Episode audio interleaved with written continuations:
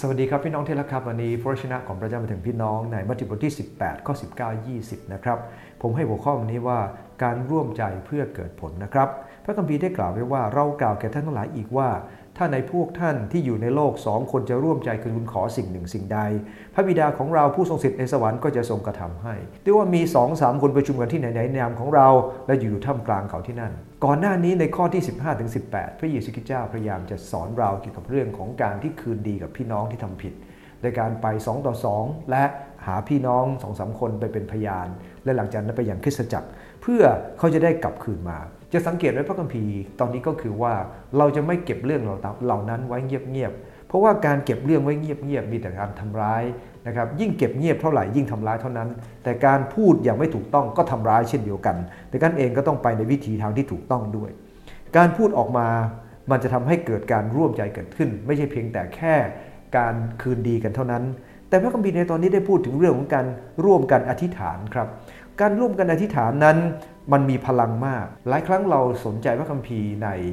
ยากอบบท5ข้อ16 ที่พูดถึงเรื่องของการร่วมใจ แต่เราลืมไปว่าพระคัมภีร์สอนก่อนนั้น คือการสารภาพความผิดบาปต่อกันและกัน ซึ่งเราจะเข้ากับพระคัมภีร์ตอนนี้ตั้งแต่ข้อที่ 15ถึง18 เราจะต้องคืนดีกัน เมื่อทุกคนคืนดีกันมันจะเกิดการร่วมใจที่แท้จริงดังนั้นเองเราจะเห็นจากความจริงพระคัมภีร์ตัวนี้ก็คือ 3 ประการ อันที่หนึ่งก็คือว่า การร่วมใจต้องมีพระเยซูเป็นศูนย์กลาง ในข้อ 20 บอกว่าร่วมในนามของเราสองสามคนประชุมกันที่ไหนในนามของเรา ในนามของเราหมายถึงเราเข้าเคารพในสิทธิอำนาจของพระเยซูคริสต์ให้พระองค์ประทับอยู่ท่ามกลางเรานะครับให้นามของพระองค์นั้นเป็นที่หนึ่งในกลุ่มชนของเรา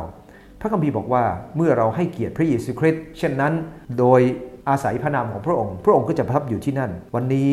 เมื่อเราเข้าใจว่าพระองค์ประทับอยู่ด้วยกับเรา เรายำเกรงเราจะรักและเกิดความมั่นใจในพระองค์มากขึ้น พระองค์ต้องการให้เราเองนั้นพึ่งพระวิญญาณของพระเจ้าครับ ในการอยู่ในพระกายของพระเจ้า เพื่อจะใช้ฤทธิอำนาจนั้นในการวิงวอน และเรารู้ว่าเมื่อเราวิงวอนแบบนั้น เราจะเห็นพลังที่เกิดขึ้น มากกว่าคนเป็นพันพันคนทำงานด้วยซ้ำไป ถ้าสองคนเพียงแค่ร่วมใจกันอธิษฐาน พระวิญญาณบริสุทธิ์จะทำงานมาก จนเราเห็นการเคลื่อนไหวเกินความเข้าใจ นั่นคือสิ่งแรกครับเราต้องร่วมใจ จะสังเกตพระคัมภีร์ตรงนี้คำว่าร่วมใจนั้นในการทูลขอ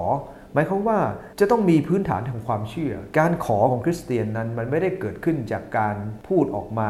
ลอยๆ แต่มันเกิดขึ้นจากความเชื่อดังนั้นเองการร่วมใจกันจะต้องอยู่บนพื้นฐานของความเชื่อขอบคุณพระเจ้าครับสำหรับคริสเตียนความเชื่อนั้น มีพลังจริง ๆ ครับ แต่ถ้าไม่ร่วมใจความเชื่อนั้นก็ไม่เกิดประโยชน์ อันที่ 3 คือร่วมใจกันต้องต้องมีทิศทางเดียวกัน โดยพระชนะของพระเจ้า มีคนพูดไว้อย่างน่าฟังว่าคริสตจักรจะสูญเสียพลังของการอธิษฐาน มันเกิดขึ้นเพราะคริสตจักรไม่ได้มีพื้นฐานคือพระเยซูคริสต์และพระชนะของพระเจ้า คริสตจักรจะเหมือนกับแซมสันที่โดนโกนผมไร้พลังและก็ไร้สง่าราศีแต่เมื่อไรก็ตามที่เรามารวมใจกัน เพื่อจะวิงวอนต่อพระเจ้า อย่างแท้จริงโดยนามของพระองค์ มีความเชื่อเดียวกัน มีทิศทางเดียวกัน โดยพระวชนะของพระเจ้าเป็นพื้นฐาน เราจะเห็นพระพรของพระเจ้าที่ถูกเทลงมา จะสังเกตในตอนนี้มีคำว่าร่วมใจกันสองครั้ง อันที่หนึ่งคือสองคนร่วมใจกันขออันและในข้อที่ 20 บอกว่า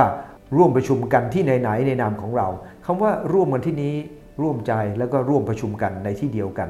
วันนี้อยากจะเห็นคริสตจักร เห็นคุณค่าเห็นความสำคัญของการอยู่รวมตัวกัน นะครับแม้ยุคนี้จะเป็นยุคไอทีแต่ละคนนั้นสามารถนมัสการพระเจ้าที่บ้านส่วนตัว แต่การรวมพลังกัน มันมีพลังที่จะทำให้เกิดผลตรงตัวพระคัมภีร์ด้วย ดังนั้นเองอย่าปล่อยให้ชีวิตของเราไปอยู่บนไอทีมากเกินไปข้าพเจ้าเมตตาครับ